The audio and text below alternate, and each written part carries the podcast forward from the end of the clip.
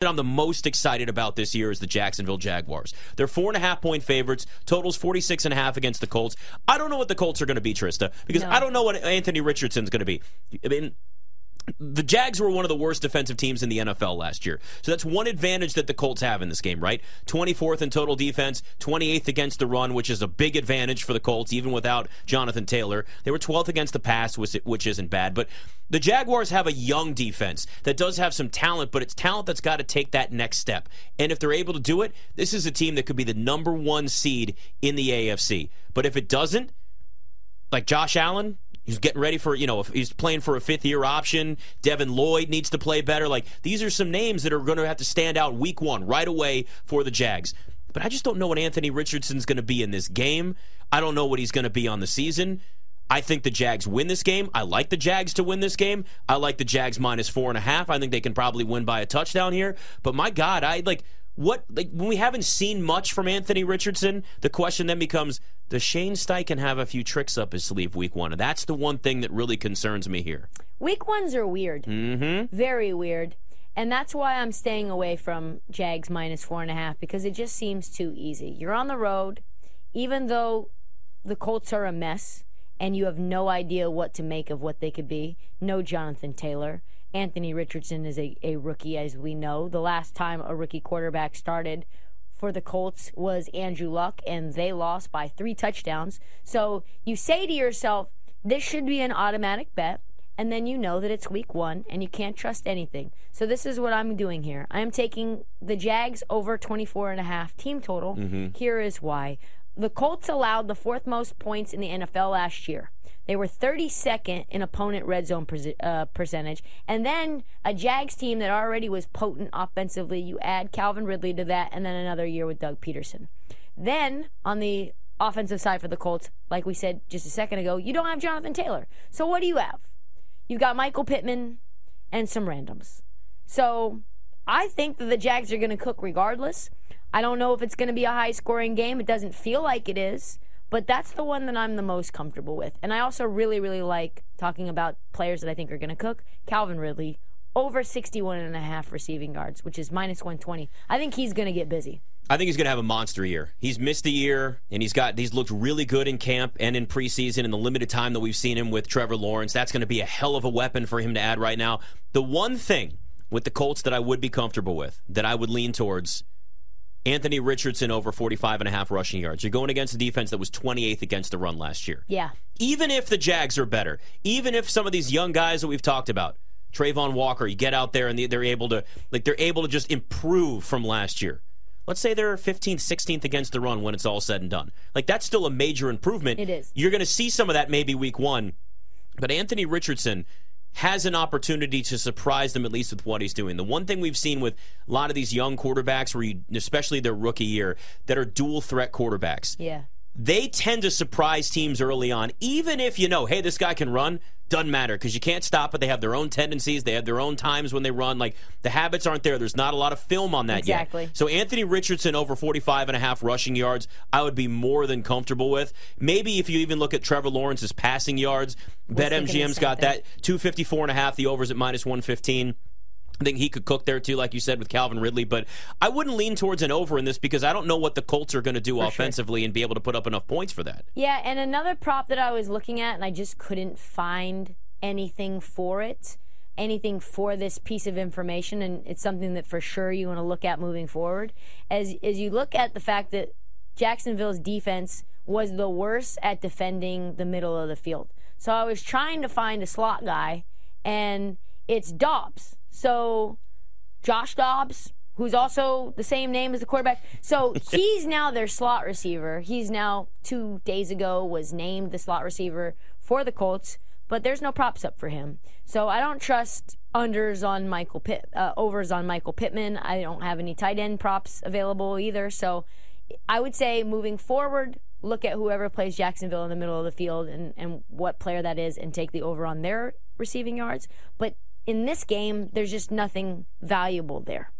The Jags are one and four against the spread as a favorite under Doug Pederson. So that goes back to just last season. So that's one thing to keep in mind. But also Yikes. remember that this is a team that the first half and the second half of last year very different. Like they found their stride. They did. looked like a team that had started to click. And look, they have a real head coach now in Doug Could've Pederson. It's not Urban Meyer who just saw a promo for a what big noon kickoff on Fox. Mm-hmm. It's I, well, coach, welcome back. Uh, where where you been the the last couple of years here? Oh yeah, that's right.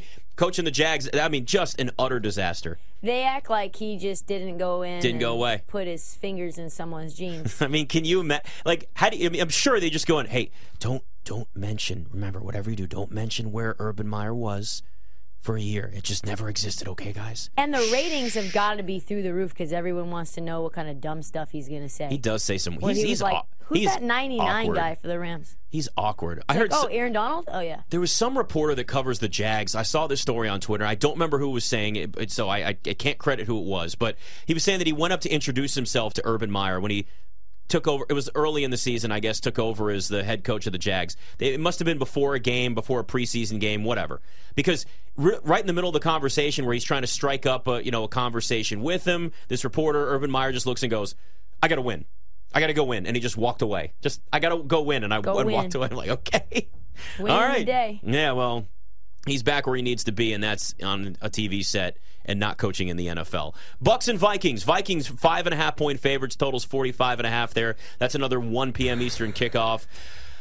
Dude, I, I like. You heard me go. I know. I heard it. Like, I I'm not ready to totally write off Baker Mayfield at least early in this year. You do have some weapons to throw the football to. This is a team that has a lot of pieces that won a Super Bowl a couple of years ago. But here's the big thing to me. And this is one of my favorite props actually of the weekend in terms of an anytime touchdown because that's a you know very different than you know an over or an under on someone's rushing yards or anything like that. The Bucks defense surrendered 9 touchdowns to tight ends last year, fifth most in the NFL. TJ Hockenson was lights out for the Vikings once he got there. Anytime touchdown plus 165. Already bet that. Love it. I love that too. I'm trying to find ways uh, to attack this Buccaneers defense, which was actually like okay.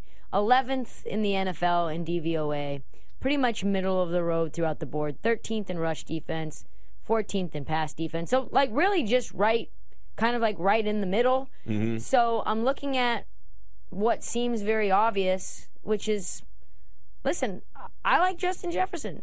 So that's just what it is. He's got one of the largest. Tar- I think he had the largest target share of any player in the NFL last year.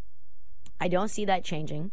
I see no Adam Thielen on this team, which you could say that's more targets for Jordan Addison, or you could mm-hmm. just say just more for Justin Jefferson to have. So I like him always. I think you just play him every single game. Whether you like the receptions more, I really like his receptions. So I'm trying to figure out what that number is right now. Seven and a half, over seven and a half is plus 115, under is minus 155.